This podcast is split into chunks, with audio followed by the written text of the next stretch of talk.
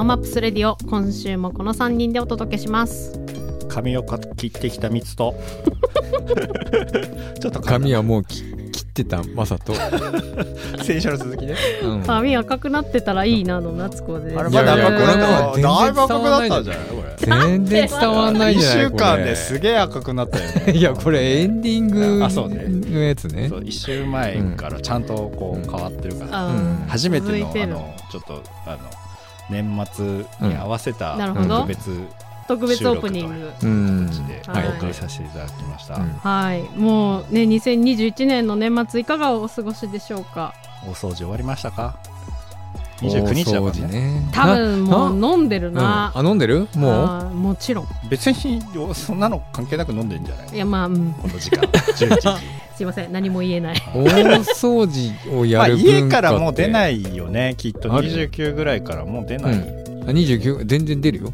出るの、うん出る。出30るとか30もう全然出る。うん。出る人。滑ってる、うん。滑ってる？滑っていう。今年はねもうもう北海道にいません、あそうだった。うん。そっか。そうだそうだだったね、ちょうどそういう時だもんそれは出てるわな。うん。ね、年内最後の放送となっておりまして、はい、あのー何をねお届けしよううん。いやノーマップスのおさらいっていうかずっとノーマップスのおさらいしててもね、うん。あれなんで。はい。まあ今年のねあの振り返りをしつつうん。なんと、えー一人一人うん。一曲セレクトしてうんおかけすると、うん。今年最後、うん自分たちの一曲であまりのプレッシャーのあまり、うん。あの放収録日を伸ばそうという話まで出たっていう伝説の回ですけど、うん。はい。私本当音楽うん。音楽聴くんですけど、うん。なんかじゃあ一曲選びなさいって言われた時にうんこううんちくも含めてこれやって言えないなと改めて思いましたね。あいや難しいよね。難しい。よ難しい。すごいね本当ね。うんいやいや DJ もすごいんですけど、本当ねディレクターがすごすぎるんだようね、ん。多分。なんかさ、うん。音楽をやっぱり頭の中にちゃんとうん。なんだろうリストアップされてないとさ、うん。あこういうリズムこういう感じのテンションだから、うん。今流行ってる中でもこれをかけようとかなんでしょ、うん。無理だよ 無理だよ、うん。その選曲のね階層がすごいのよ。うん。なんか誰々の曲かけたから、うん。誰々の曲に近い年代の違う、はあはあ。このアーティストのこのテイスト。とかこの人が影響を受けたやつをこっちにうんそうそうそう。そういうやつでしょ？そうそう。ということはその、うん。ウィキペディアみたいになってないとダメじゃんそうなの。頭の中でね。頭の中でね。うん。うん。難しいね。それを音楽を聴きながら覚えていくっていうことでしょ？なんか一曲ぐらいはできそうじゃないですか？頑張ったら、まあ、っていうのを今回やるんでしょ、そう いいねとかって言いながらも始まろうとすると結構大変だなっていうので、なっちゃんがすごいなんかうん。苦しむに苦しんだので、はい。大鳥はなっちゃんということで、やばい、うんはい。はい。あの今日は年内最後の放送ということなので、うん。えー今年のね2021年の振り返りをしつつ、うんはい好きな曲をお届けしていくというスタイルでお送りしていきます。ものすごいダラダラいくからね そうですね。まあみんな飲みながらね、うん聞いてくださいね。はいノーマップスレディオワクワクする未来を作る番組です。ツイッターでハッシュタグノーマップスレディオでツイートしているかわかんないけど、ラジオ 酔っ払ってるからね、うんラジオと合わせてぜひご参加ください。い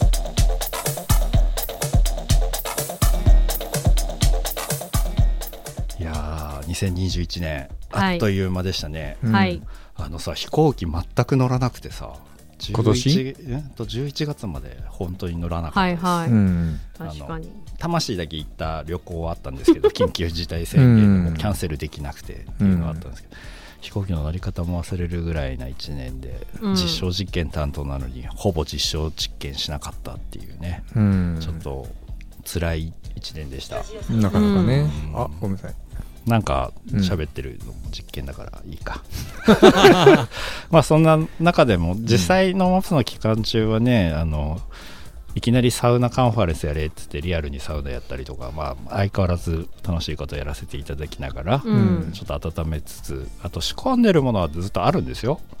あるんですよ、ノーマップスとして、うん。もう4年ぐらいかかってるものとかね、うん。マサさんも今巻き込みで入ってきてますけど、うんで時間ずれてなんとか発表できるのが来年になればいいなと思ってますけどまだわからないと。いう形で新しい本当の未来とそれがちゃんと社会に実装されていくっていう様子はこれからも続けていきたいなと思っていてうんでこの中でやっぱりさ家にいる時間多くなったりするじゃないですか。うんで食わず嫌いっていうものをまずなくしていかなきゃなと思ったんですよね。というのは気がついたことがあっていろんなまあそのノーマップスみたいなことをやりたいってオファーをいただいたりとかするけど初めて会う人ともオンラインで会話するとうん。共通の会話がないんで盛り上がんないしはいはい。なんかこういうことですよねっていうこういうことっていうことが具体的にならないので、うん会話がやっぱなんなんだろう共有化できないんですよね。でうん。ゴールも共有化できないっていう課題があって。でそれをなんで知らないのよって相手側にリクエストするんじゃなくてあ俺が知らないから伝えられないんだと思うので、うん。いろんなその行ったこともない島のことめっちゃ勉強したりとか,、うん。だからそういうことから始めたんですよね。で今、まあ、ちょっとやってるプロジェクトはちょっと言えないっていう問題があってそれぐらいアバウトになっちゃうんですけど、うん。でその一つであと学生とかの会話もうん。全然できないんだなと思って、学生もっと勉強しろよと思うんだけど、うん。当然。そうじゃなくてうん。学生のことをちゃんと知った方がアウトプットにつながるかなということで、食わず嫌いだったら TikTok とか、うん。そういうのもアプリをちゃんと入れて、うん。自分のアカウントみたいですまあ投稿はしないできないけど、うん。やろうと試みたけど心が折れるぐらいなすごい高クオリティじゃないですか皆さん。そうだ。ん。確かに。何これみたいな。うん。なので、まあ、できないけどとかスナップチャットとかそういうアプリツールをちゃんとアプリとして入れて積極的に見てみようと、その世界を見てみようと思いました、うん。そこであの今回ねうん。出会ったというかおすげえなと思った、うん。まあ、シンガーソングライターとかあの、うん。みんな踊ったりとかうん。歌ったりとかっていっぱいあるじゃないですか、まあ、うん。TikTok に限らず、うんでも、まあ、昔で言うとニコニコ動画のみたいなんですけど、み今の子ニコニコ動画知らないんで、うん。ううん。んやっぱ TikTok とかそういうのをインスタグラムインスタライブとかを見ていて、そこで出てきてたのがそのシンガーソングライターのワヌカさん。うん。知ってる？ワヌカさん。いやねこの原稿を見て知ググった？でその後に聞いてみました。あーってあーって感じ、うん。その「よりよい」っていう曲とかって、多分 TikTok 用に出してるかうん。30秒ぐらいとか15秒ぐらいとかのばっかりなんですよいろんな曲って最初は。でそれがちょっと広がってった時にちょっとフルで作ったりとかしてるようなうん。シンガーソングライターで多分ニコニコ動画世代だとうん。ヒャダインさんとかうん。それこそ、えっ、とあれもそうですね米津玄師さうん。とかもそうだと思うんですよ、そういう感じのものが、なんかすげえ TikTok 界ってめちゃくちゃいっぱいいるんだっていうのをなんかすごく知りました今年は特に。うん。そのワヌカさんが作った EG ゲームとかってめっちゃバズった曲だったりするっていう。で当然ながら世界でもそういうのがあって、うん。でそれを戦略的にめっちゃ金かけてやることもできるっていうのがよく分かりました。うん。まあ一つは BTS とか、ううん。あとなんだっけ、えーきっとなんだっけキットラロイか、うん。ジャスティン・ビーバーと一緒にやったやつとかも、うん。その SNS とかそういうところの火のつけ方とかは本当に多分お金をかけてうん。しっかりやってきているんじゃないかなっていうのも分かるうん。なんか作り方して、うん。でさらにその広がりで YouTube とかあのあと他の人たちが真似したりとか、その音楽が使えるって今までなかったじゃないですか自分の映像に。うんそうですね。その15秒とか30秒とかって、うんそういう新しいプラットフォーム世界が生まれて、うん。アーティストもそれで還元されるっていう世界ができたっていうのが、このコロナ禍でもその十分楽しめる新しいエンターテインメントの入り口になってきたのかなっていうところをすごく感じる、うんえーなんで1年だったのかな、うん。まあ、自分でその音楽で全然わかんないし、うん。やらないし、っうん。ていう中でもその若い子たちってうん今こういうふうに知れてるから、まあうんそれでその TikTok 売れうん。とか、うん。そういうきっかけになってくるっていうことがまあ本当になんか勉強になったというか、うん。これを仕掛けていく側にならないとなんないなっていううんでしたね、うん。もうどうですか？いやもうめちゃくちゃ難しいですよね。だからみんなその決まったフォーマットの中で生きてないし、うん。その、実際になんていうんですかね見てるメディアも違うし、うん。その全方位的にじゃあやろうとしたらそれ労力的にもう無理でしょっていうぐらいの幅の広さだし。本当にね海外のやつを見ても、ほんと桁外れの予算の付け方で、なんかまあいい悪いは別としても、うん。韓国系のアーティストってめちゃくちゃ集中投下してビルボードを取りに行くみたいなところでやったりっていうのは有名じゃないですか、うん。で SNS 上も同じようなことがやっぱ起きていて、うん。インドはインドのやり方とかそのうん。世界中でのその中国は中国のやり方とか、うん。そのインフルエンサーの使い方とかってすごい出ていて、うん。でその逆にちょっとこの日本で流行った、うん。えー歌謡曲がいきなり向こうでムーブになったりとか、うんはい。はうん。あとあの時もなんかちょっとこう印象的だった楽曲それこそタトゥーとか、うん。あとスキャットマン・ジョンさんとかが いきなりかまた海外に戻ってって、うん。アメリカでなんか流行ったのがまた日本に戻ってきてとか、うん。で全然みんな今の子たちは知らないからそれをなんか使ってみたりとかっていうのが、その音楽を使うっていううん。なんか多分今までと違うことをちゃんと意識しないと、マーケティングむずいなっていうちょっとリアルなあの反省の1年ですね。うんそうですね、うん。実際にどうなんですかねこれやっぱ。仕掛ける側うん。でなんかもうなんか手法がありすぎて難しいっていうか。あのなんか、うん。なんだっけカンジャムか何かでヒャダインさんが言ってたのは、うんえー、と TikTok でバズるやつを作ってっていうリクエストはやめてくださいって。全くその多通り 分みんなだ考えてること一緒だから、うん。そうです。なんか先週のアーティストもそんなようなこと言ってたけど、うん。バズりたいっていう、うん。なんかバズればどうにかなるのかなっていうのもちょっとあるけど、うん。いや狙って無理でしょ。無理なんですよね、うん。だからなんかもう10年以上前に自分が関わったアーティストのレコーディングをしてる時に、その楽曲のプロデュースをしてくれた方が、うん。あのーまあミュージシャンに対してはまあその時はまだ CD がねある程度売れる時代ではあったんだけど、あのーその CD をいかに売るかとかいうことを考えるんじゃなくて、うん。まあ、とにかくいい楽曲をどれだけ生産できるか、うん。がミュージシャンは鍵だよっていうところをずっと言ってて、だから根本的には変わらないと思うんだけど、うん。実際に、あのー選手もね、あの、ランチブレイクにも出てもらって、その地元のアーティストの音楽も聴けば、なんかそれがなんか全国的にな目線で見て、他のアーティストと比べてこう見劣りするのかっていう言われれば、全然そうそうう、ん。全然そんなことはない。うん。っていう楽曲がみんな生産できるように今もうなってきてて、うんその中でどのやっぱり選択をするか、うん。してもらうかっていうところのきっかけがこう SNS とか、うん。まあラジオであったりとかテレビだったりするのかなって思うと、うん。もう全然わかんないというか、うん。狙ってできるものじゃないけど、うん。やっぱり分かってるのは道具は揃えといて、うん。いつでも研いでおいてもらったアーティストじゃないとポンって出ていけないし、うん。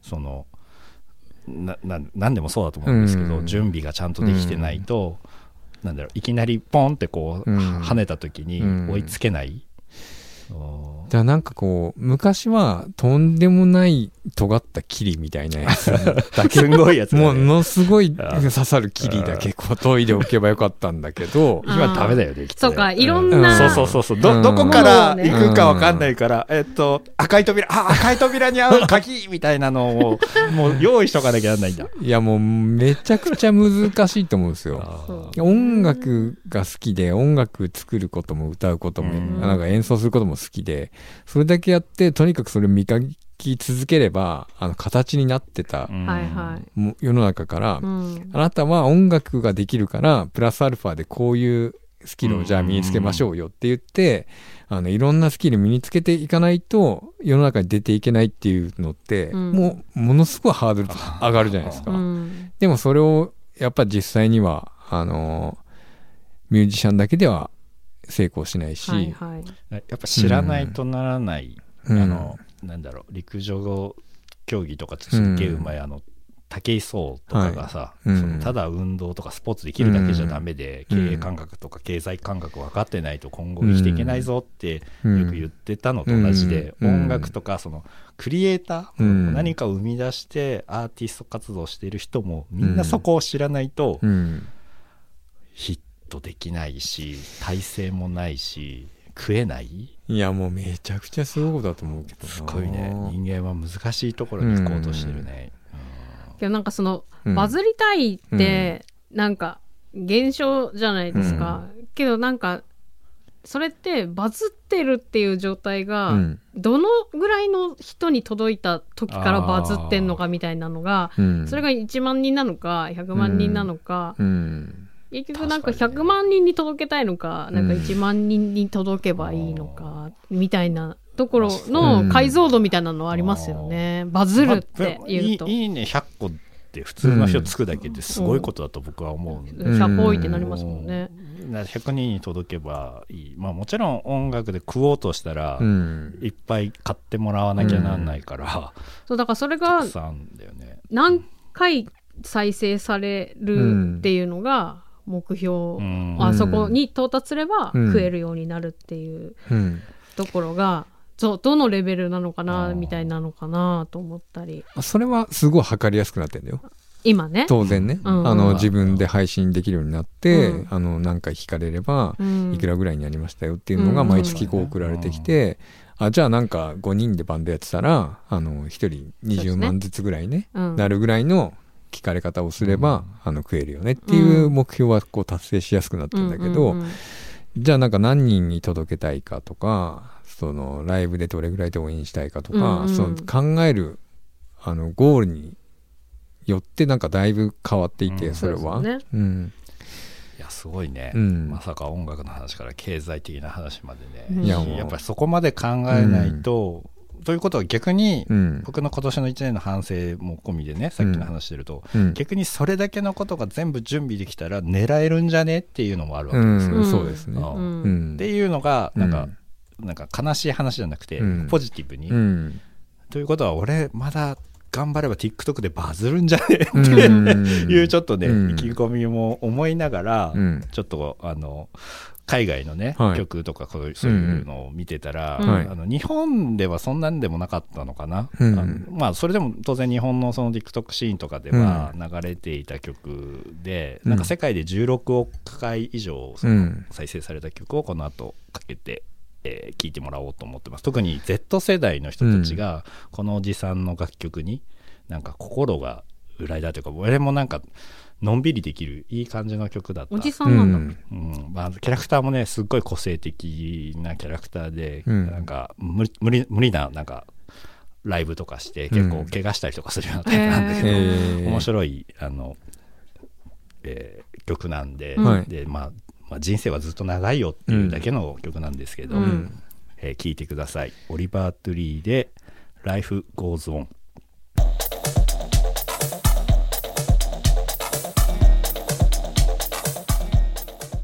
そうこの BGM がねうん。あの大体2番目の BGM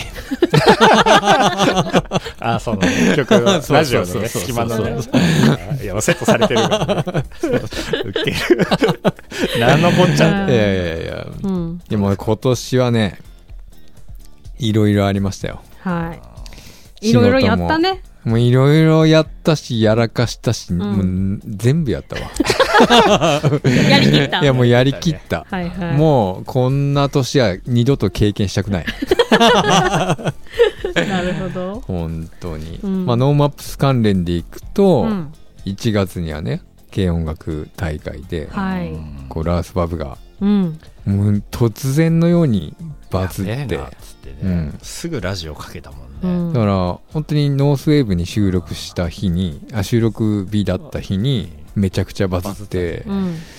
いやなんか再生数がおかしいぐらい上がってるんすよっていう感じだったんですよね。で今あの視聴回数見たら42万回。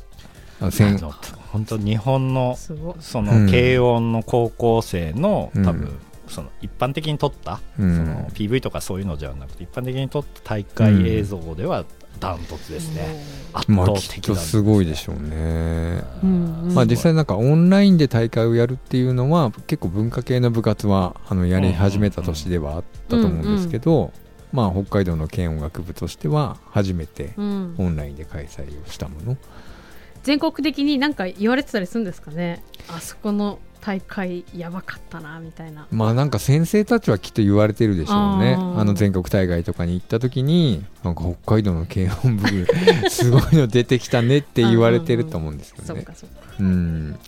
まあそのなんかものすごいこれまで積み上げてきた軽音楽部がこうこんなに取り上げられることあるんだなと思ったうんところから始まって、うん。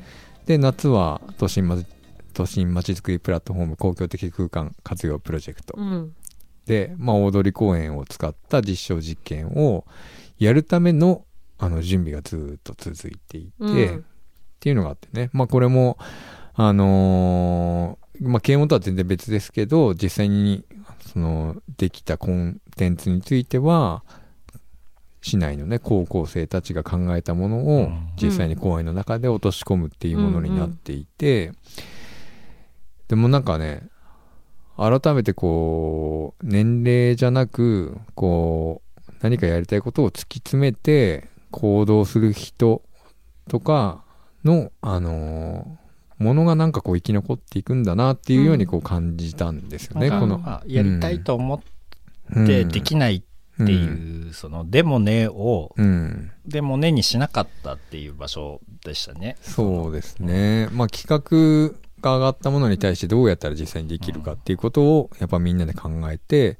でもちろんその中には高校生のアイデアがたくさん詰まっていて、うん。で、それをあのどういうようにこう磨いていくともっとより良いものになるのか、うん。そこに企業が加わったりとか、大人の意見をもらって高校生が考えると、さらに。うん。で、それをやっぱやり続けて、あの、コロナ禍でもこういうことだったらできるよねとか、っていうことをしっかり考えた上で実施できたっていうのはすごく大きい出来事だったなと思って。うだかんらなんか今までね、ノーマップスに関わるまでは、街づくりのことを何がしかで自分がやるとは全く思ってなくて、うん。だけどなんかこう、街づくりもイベントづくりもあんまり実際の中身は変わんなくて、その中でどういうことを表現していくかっていうものを、あの、まあ一生懸命考えて作っていくってことに関しては全く変わらないんですよね。うん。で、まあイベントもなんか発展していけば、あのあれじゃないですか、今雪祭りみたいに、最初なんか市民でね、雪像を作ってね、うん。楽しもうよって言ってたやつが、もう、い今何回目ですか？ん？もうね、67ん。調べていいですか、まあ、ものすごいね、年数が経って、あれですよ、世界的にも有名な冬のフェスティバルになったりするじゃないですか。うん72回だっうん72回 ?72 年間もやってるんですね。た。うんいや、それはすごいことだな。なんかそういうようになんかこう、誰かの突拍子もないアイデアだ,、うんだと思うんですけど、そこがこう形になっていくことで、あの、新しい時代を作っていくってことって、あの、全然あり得るんだなと思うんですよね。なので、そんなことがあった、都心まちづくりプラットフォーム、このプロジェクトが夏にあって、うん。でね、本当は9月末にやろうと思ってた明日のゲームリが、うん。まあ、新型コロナウイルスのあの感染拡大が、まあ、ずっと続いていて緊急事態宣言が出ている中だったというのもあって、うん。実際にはその中止して、うん。それからあの映像作品として出すっていう風に、まあ、切り替えてあの現在映像制作中と、うんうん。まあ大変だったねこれも。雪降ったもんえね。大変そうだったな。大変だったね。雪降ってたんだっけ？遠くから遠くから祈ってたわ。秋のイベントだったんでこれ。秋のイベントだったのに、うん撮影当日は、まさかの完全に真冬。まあけどあのね、うん。写真送ってくれたりとか、うん。様子は聞いてたけど、やっぱりうん。綺麗ね。ライトアップと雪の白さは 相性がいいね。えー、相性はいいよね。も う寒いけどね。できればね、外から見てたかったよね。そうだね。現場はね。わかんないんだから。現場はね雪、やれ雪降るっていう風になってるけど、これ本当に雪かなぐらいのうん3日前ぐらいから、はいはい。もう前日に、いあのーすごい雪が降り積もった写真が送られてきて、うんああ、これはもう雪だわって言って、そっからあの雪の準備で迎えた動画の撮影ね。うん。楽しみ。地獄よ。あ、でもね、これね、映像としてはね、めちゃくちゃいい映像がね、撮れてますね。でしょうね。早く見たいの。これはね、来年1月に皆さんにお届けできると思いますので、はいぜひご覧いただきたいなと。うん。ね。まあ、あとはね、あの、実際に、このノーマップス以外でも、あの、先週、ね、ランチブレイクにも出てもらったけど、札幌ニュートラルエクスペリメントという実証実験のものがあったりとか、うんうん某コンビニの、あの、楽曲を作ったりとか、うんボーって言わなくても別にいいんだけどね。アンビシャスもいね、やっとデビューした年でもありますし、うんそうだ。もっともっとなんか応援しなきゃなんない。ボーって言っちゃうとか、そうだよね。いや、ちゃんとね。んそうなんですよ。だからなんかそういうふうになんか、こう、いいことも悪いことも、悪いことあった？あの今の中で。あ、寒かった、辛い、そうそうそうそう。そう、ん。まあ実際にね、やろうと思ってたのができなくなったりできなかったことはそうそうそう。ね。思い通りにいかないこともたくさんあって、まあ今年1年が終わりそうだなっていう、今はね、うん。もう絶対札幌にはいないけど、うん。うん。でもなんか、とにかく考え続けた1年だったかなと思いますね。そうですうね。んなんかできる範囲のことはもう全部うん。考えたんじゃないかと思えるぐらいうん。やったと思いますね。やりすぎじゃないかってぐらいやってましたもん本ね。当だよえ、ね。これもやってんの？とか。え、この後これもやるの？みたいな感じでしたもん。まだ終わってない横から見てて。まだ終わってないの。まあ、軽音がね。いやもういろいろ終わあ、ってない。けあ、そうそう。まだ続くのね。うん。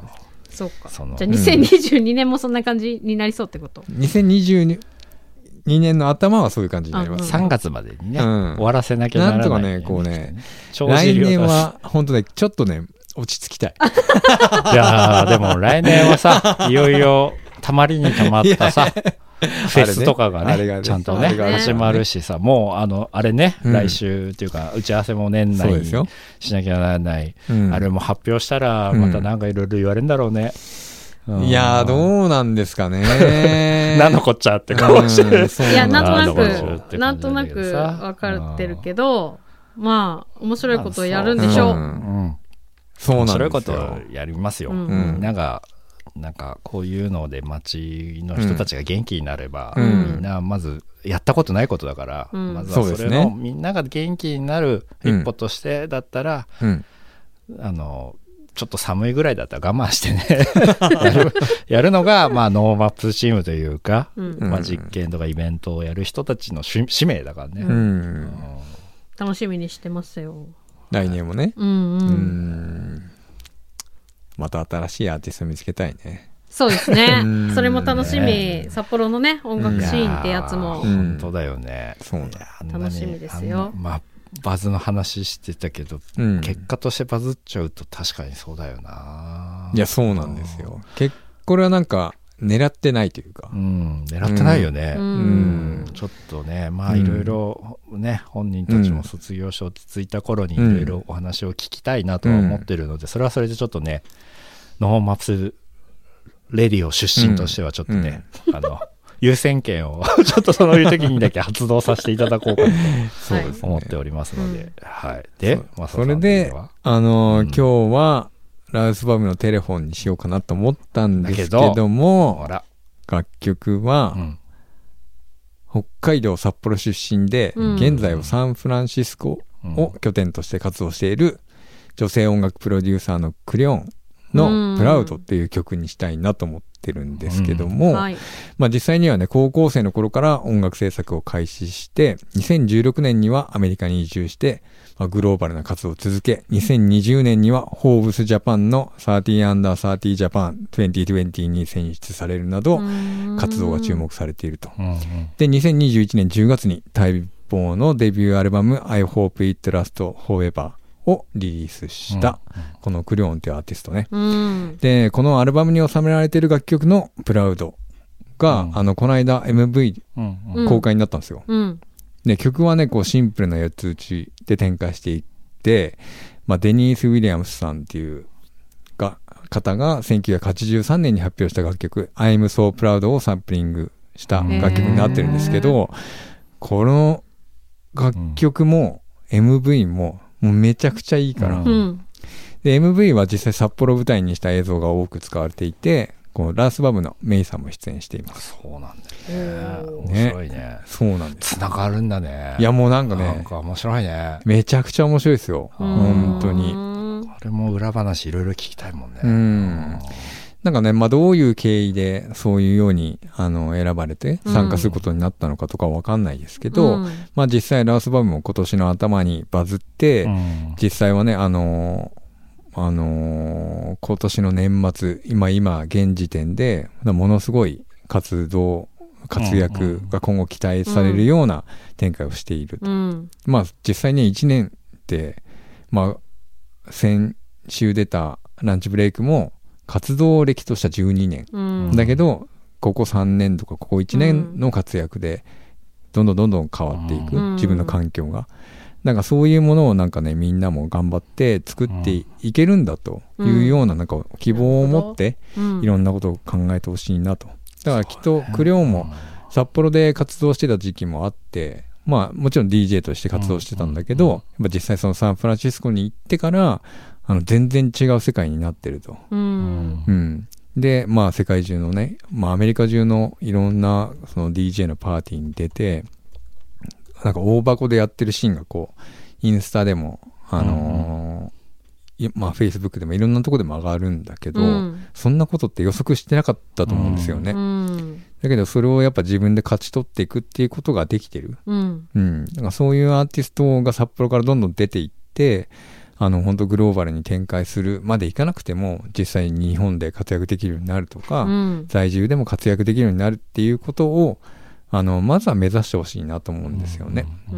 なんで、それをなんかやりきる力がどれぐらいあるか。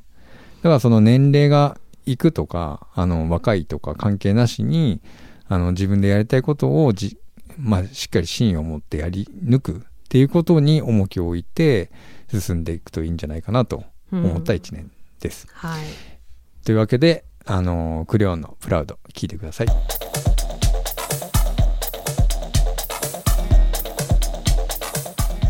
2021年終わっちゃうんですが、う。うんんあっという間だからさっきのそのラウスバブがね、うん。1月うん。っていうのもえ？去年ぐらいじゃないみたいなぐらいのこう時間感覚ではあるんだけども、私はそのフリーランスになって来年で9年目うん。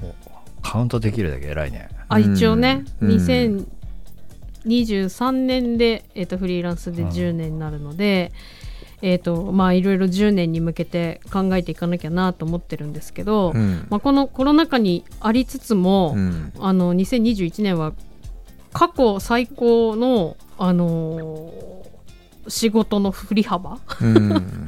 あ今までこんなには振り幅が広かった1年ないなっていうぐらいで、まあ、 NoMaps もちろんですけども、まあ、札幌国際芸術祭2020が、まあ、中止になったとうんのですけども、うん。まあ、いろんな取り組みをやったんですが、うん。まあ、特にその10日間10日間、えーな何時間だ？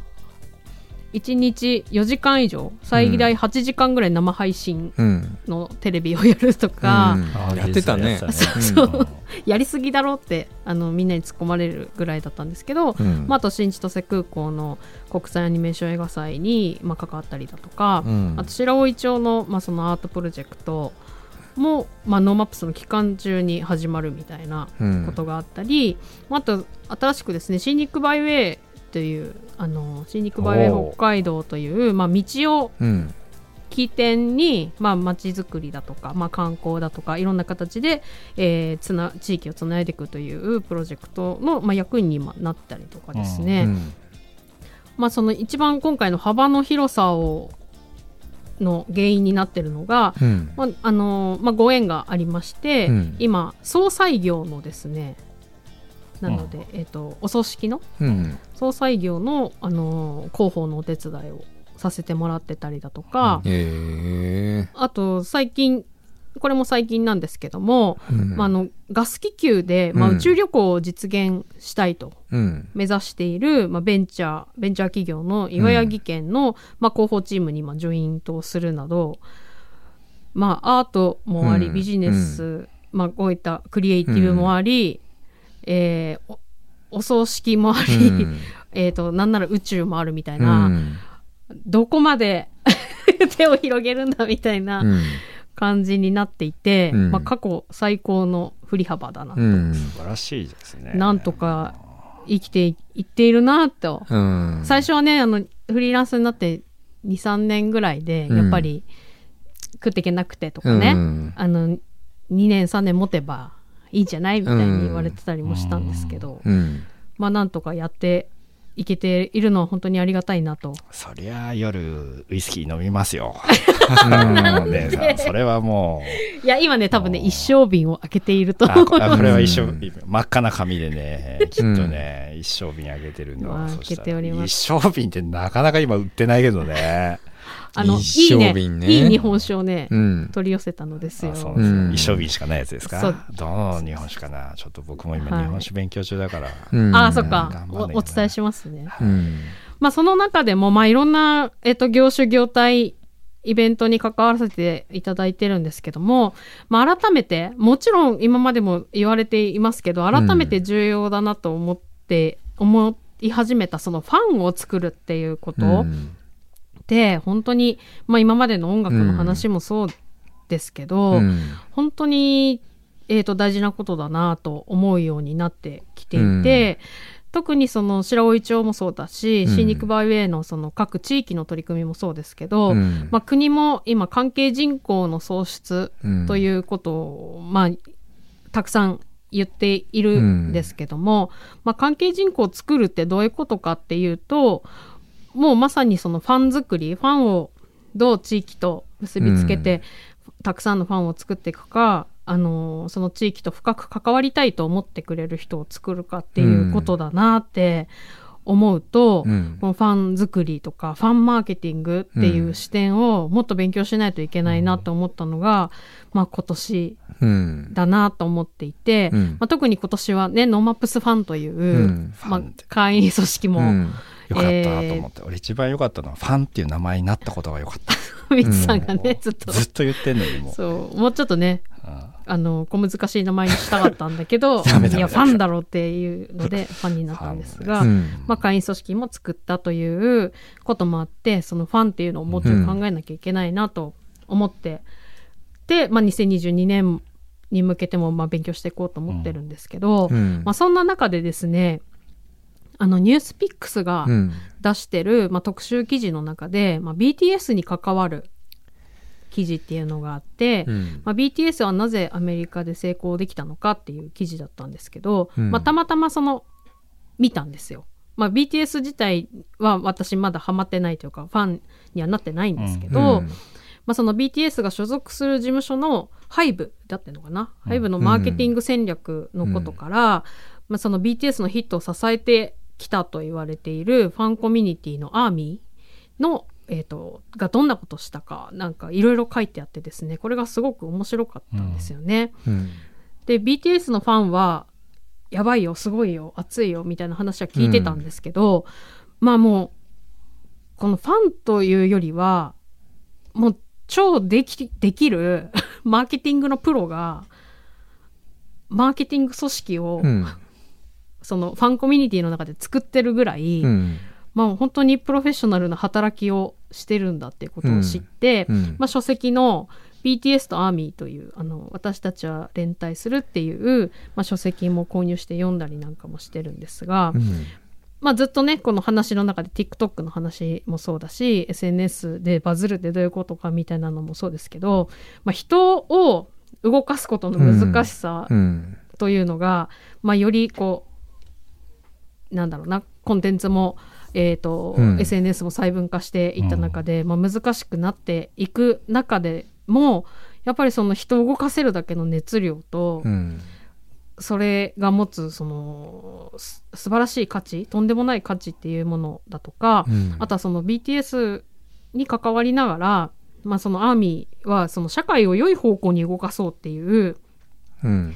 ただ BTS が売れる曲が聴かれるじゃなくてその社会運動的なところまでつながっているっていうのが、うんまあ素晴らしいなと思ったりしたんですよね。なんか普通のまあ、ジャニーズとかそういう日本だと売れてるというとそういう AKB とかっていうのってやっぱ購入していただくっていう目線なんですね、うん。消費喚起型だったんですけど、まあ、今日本でも随分変わってきているんですけど、うん。その韓国系のものもうもちろんアメリカのものもそうなんですけどすで、に例えば BTS もそうだったようにニューヨークのあの電子広告とか、うん。まあ、日本でもたまに起きますけど新聞の広告とかをファンが買って、うん。ファンが宣伝するっていう、うん。で普通映像素材使えないじゃん。うん。なんだけどファンが買うから使わせてよっていうところに企業としてあいいよって言って提供させる。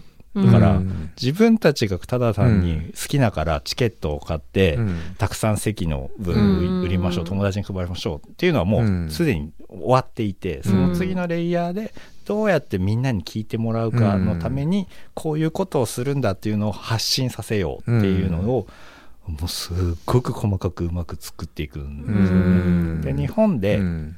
同じようなことで今北海道の方だったらイメージしやすいものが水曜どうでしょうですね。ファンコミュニティを成功させているのは、うん。まあ束ねてはいないんですけど、うん。ほぼファンの動きでうん。いろんなものができてきているので、なんかあの冗談半分でもずっと言ってんだけどあそこのマーケティング本を書かせてっていつもお願いしていて、うん。いいよって言われてるんですけど本書くのって本当大変だね。全然書けない話だけど、うん。普通にみんなに1年以上かかるよって言われたんだけど本当にかかるっていうのが分かって、うん。まだ3行ぐらいしか書いてないんですけど。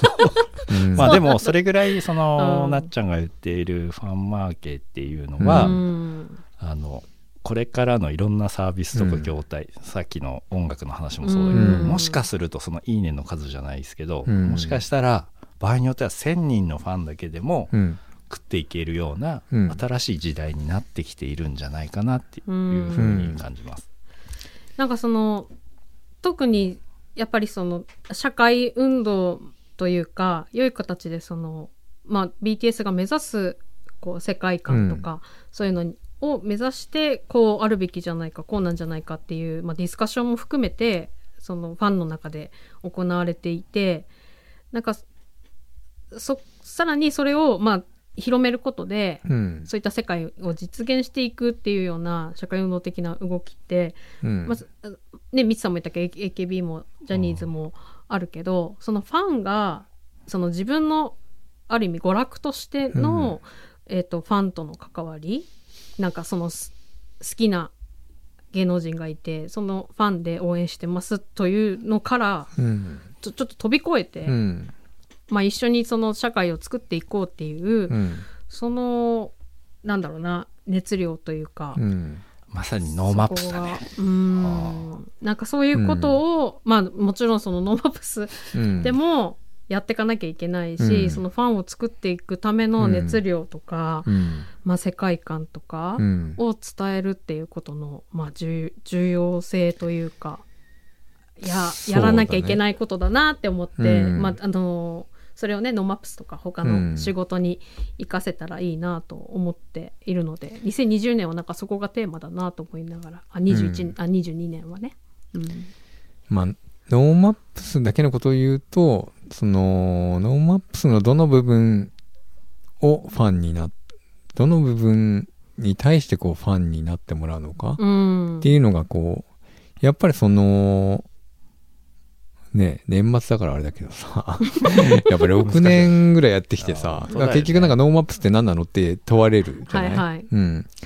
でもなんかいろんなことやるのが NoMaps だよっていうことはできるけど、うん。でもなんか、なんか一つ、うん。これ、 NoMaps の中のこの部分をファンになってほしいんだっていうものはいが、言い切れないと、うん。そろそろ難しいんじゃないかなっていうのは、まあずっと思ってんだけど、うん。まあ、うん。ノーマップスの場合はさ、BTS とか AKB と違ってさ、うん。コンテンツになる人がさ、うん。5000人ぐらいいるんだと思う。だからどれを応援していいか、どれが自分の心にヒットするかがわからないっていうところもあるんで、まあなかなか難しいけどそれをうん。未来を良くしようっていう一言にね、うん。特化してさ、そこにエンタメもあるし何もあるしっていうのところではみんな頑張ってきてるし、うん。そこにはあのしてなかなか未来を悪くしようっていう人はさ、うん。なかなかいないわけだから、うん。まずはその未来を良くするっていうふわっとしたもののキーワードをうん。僕らは NoMaps と呼びます。なので、うん。一緒にやりましょうっていうことを毎日発信するしかないっていう、うん。はい例えばね。反省会ね。例えばなんかそういうこと？うん。あの、ノーマップスでやろうとしてるのはそういうことなんだよっていうのを、こう、言い続けるのは大事なんだけど、本当にそうかどうかって、うん。あの、まだ中にいてもグレーゾーンだったりする部分を、なんか、こう、しっかり伝えるためには、うん。そのシーンが決まってないとなかなか難しいよねっていうう。ん。まあ、さらにね、うん。言語として、うん。あのみんなが同じことを発信するうん。ねふわっとやっぱりうん。関わり方によってもするから、うん。まあそこはやんなきゃいけないよなとそうね思ったりしています。だからまあ、そういうように考えていけば、来年はもうちょっと違う未来が作れるかもしれないし、うんあの、自分の思う楽しい未来を NoMaps の中で表現してくれる人がもっと出てくるかもしれないし、うんなんかまあそういうように、やっぱ言っていくのは大事ですよね。うんいや、うん本当そう思います。あの、ね、BTS が特別とか AKB が特別じゃなくて、うん。全部のことがそうだし、一個人もきっと家族とかそういう一つのファンというか、うん。応援する支えがあって、その人たちができることを協力してくれているっていうのが、うん。特にこのコロナ禍で、あの、顕著にやって出てきたんじゃないかなと思うので、確かに寂しがらずにうん。いろんな人たちと、で自分がその人のファンになってあげればその人も自分のファンになって信頼関係が生まれてくるから、うん。なんかね人としてはそういうところをもっと強化していくっていうことに気がついたこのコロナ禍の2年間だったんじゃないかな、うん。なんか来年は本当明るいイメージが皆さんの中で出てきてると思うので。うん。そうね。明るい明るい楽曲のなっちゃんのおすすめリコメンドで今年も終わるんじゃないかなと思って楽しみにしてますが、明何でしょう？るくないんじゃないか。明るくないのかな？あれ？あれ？なんでなの？うん。僕は特にあそんなに明るくないと思うんだけど、うん。あのーまあマーケティングの界隈でいくと、うん。えっ、とこの12月25日にえっ、と解禁になった、まあ、呪術廻戦ゼロうん。うん。という、あのうん劇場版のね、マーケティング界隈がって言われたからうんなんだろうと思ったんだけど、あのは始まりますが、うん。まあ、やっぱりこの鬼滅もそうだし、まあ、呪術廻戦もそうだけど、まあ、マーケティングの勉強としてはもう最高の。い そうなの？無理くりじゃない、え、いや、そうですよ。だって、今もね、あのいろんなのがあって、今、呪術トークってね、うん。ポッドキャストでオリジナル配信されてたりとか、うん。で、あの声優さんがね、あの、喋ってるとか、うんまあ、吉野家でのキャンペーンが始まるとか、うん。まあ、とにかくいろんなところと上手なコラボをして、あと、このゼロ感っていうのがね、うんテーマになってんだけど、うん。これ今ニュース見てたらね、入場者限定のね、小冊子0.5巻のネームが公開されてるんですすご。これ絶対見たいでしょ、うん。みたいなね。うん。その、見たいな、面白いな、あのーうんいいなって思わせてくれるようなうん。コラボや展開が多くて、まあうん大変参考になるんですが、なので、この呪術廻戦ゼロもね、うん。あの、見に行こうと思ってるんですけども、はい。ということで、まあ、 King Gnu もね、私、だいぶ好きになったアうんーティストの一人だなと思ってるので、うんえっと、皆さんほどなんかうまく喋れませんが、うん。えー King Gnu の一途を聞いていただきたいなと思います。はい。本日も、そして2021年もお付き合いありがとうございました。ありがとうございました。ました NoMaps Radio のアーカイブは、ポッドキャスト、Spotify などストリーミングサービスでお聞きいただけます。NoMaps Radio で検索してください。番組の感想は FM ノースウェーブ番組メールフォームまで、または Twitter、ハッシュタグ、 NoMaps Radio でツイートしてください。今年も。 NoMaps 実証実験担当のミツと。 NoMaps イベント企画担当のマサと、 NoMaps 広報担当の夏子でお送りいたしました。また来年。来年、良いお年を。良いお年を